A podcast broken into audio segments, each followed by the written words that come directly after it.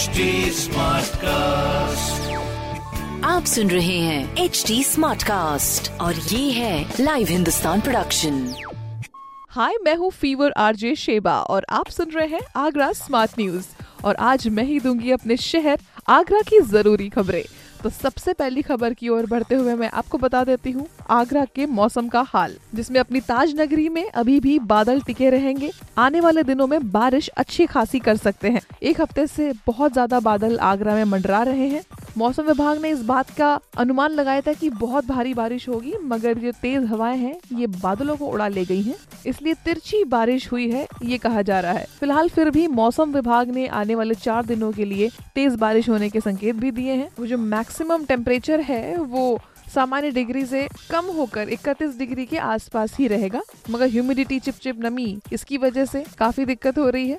बीते 24 घंटे में भी 12.4 मिलीमीटर बारिश दर्ज की गई है। तो मौसम की खबर के बाद में अगली खबर, हम हेल्थ अवेयरनेस की तरफ़ बढ़ जाते हैं, जहाँ पर दिल्ली में जो मंकी पॉक्स ने दस्तक दी है, जो पहला केस सामने आया है, उसके बाद आगरा में भी अलर्ट आ चुका है। इसीलिए आपको पहले से बता दे रहे हैं कि सावधानी आपके लिए बचाव है। स्वास्थ्य विभाग ने इसके लिए तैयारी कर दी और अलर्ट भी जारी कर दिया गया हालाँकि अभी तक उत्तर प्रदेश में एक भी मामला दर्ज नहीं किया गया है, लेकिन दिल्ली के करीब होने के बाद आगरा में स्पेशल अलर्ट रखा गया है, जिसमें आना जाना दिल्ली से आगरा आगरा से दिल्ली लगा रहता है।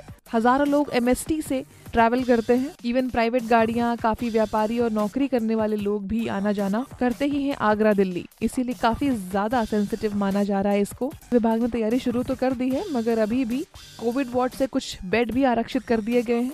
कि इस तरह की कोई इमरजेंसी आती है तो उनको वहाँ पर शिफ्ट किया जाएगा। पाँच तरह की जांचें भी लिखी हैं, जो कि करानी बहुत ज़रूरी है।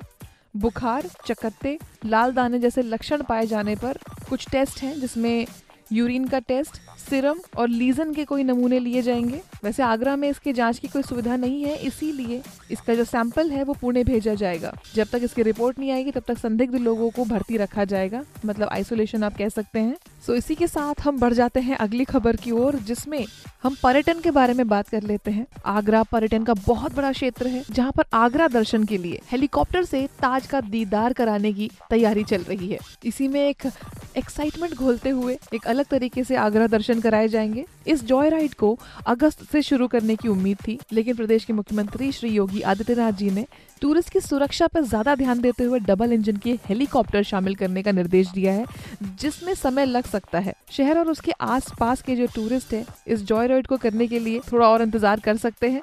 इसके पीछे का कारण सिर्फ़ सुरक्षित हवाई सफ़र कराना है। मुख्यमंत्री जी को जब इस प्रोजेक्ट के तैयार होने और जल्द शुरू होने की जानकारी दी गई तो उन्होंने एक नहीं बल्कि दो इंजन वाले हेलीकॉप्टर की जॉय राइड शामिल करने के निर्देश दिए हैं। उनका मानना है कि अगर कोई खराबी हो जाती है तो दूसरा इंजन स्पेयर में हेल्प कर सकता है एंड हेलीपैड पर वापस लैंड कराया जा सकता है। सो बाय रोड तो आप दीदार कर ही लेते हैं, मगर अब बाय एयर की अगर हम बात करें तो उसकी भी तैयारी चल रही है, थोड़ा सा इंतज़ार और कर सकते हैं। इसके प्राइस ये कब से शुरू होगा, ये सब कुछ आपको हम ज़रूर बताएँगे। साथ में अगर एयर पोल्यूशन की बात करें तो अगली खबर की तरफ़ हम बढ़ जाते हैं। आगरा का जो एयर पोल्यूशन है, जहाँ पर ताजी हवा का आनंद आगरा वासी अब ले सकते हैं, क्योंकि आगरा में ए जो है वो 30 से कम पाया गया है। ये बारिश होने की वजह से प्रदूषण का जो स्तर है, उसमें गिरावट देखने को मिल रही है। अभी जो एयर क्वालिटी है, उसकी स्थिति अभी अच्छी चल रही है। रविवार को 26 दर्ज हुआ था क्वालिटी और इससे पहले शनिवार को 29 पर था। तो ताजी हवा में सांस लेने के लिए शहर बिल्कुल तैयार है, जहाँ लगातार बूंदाबांदी से जो धूल के कण है, वो प्रदूषणकारी तत्वों को बिल्कुल कम कर दे रहा है। वहाँ पर आगरा के अभी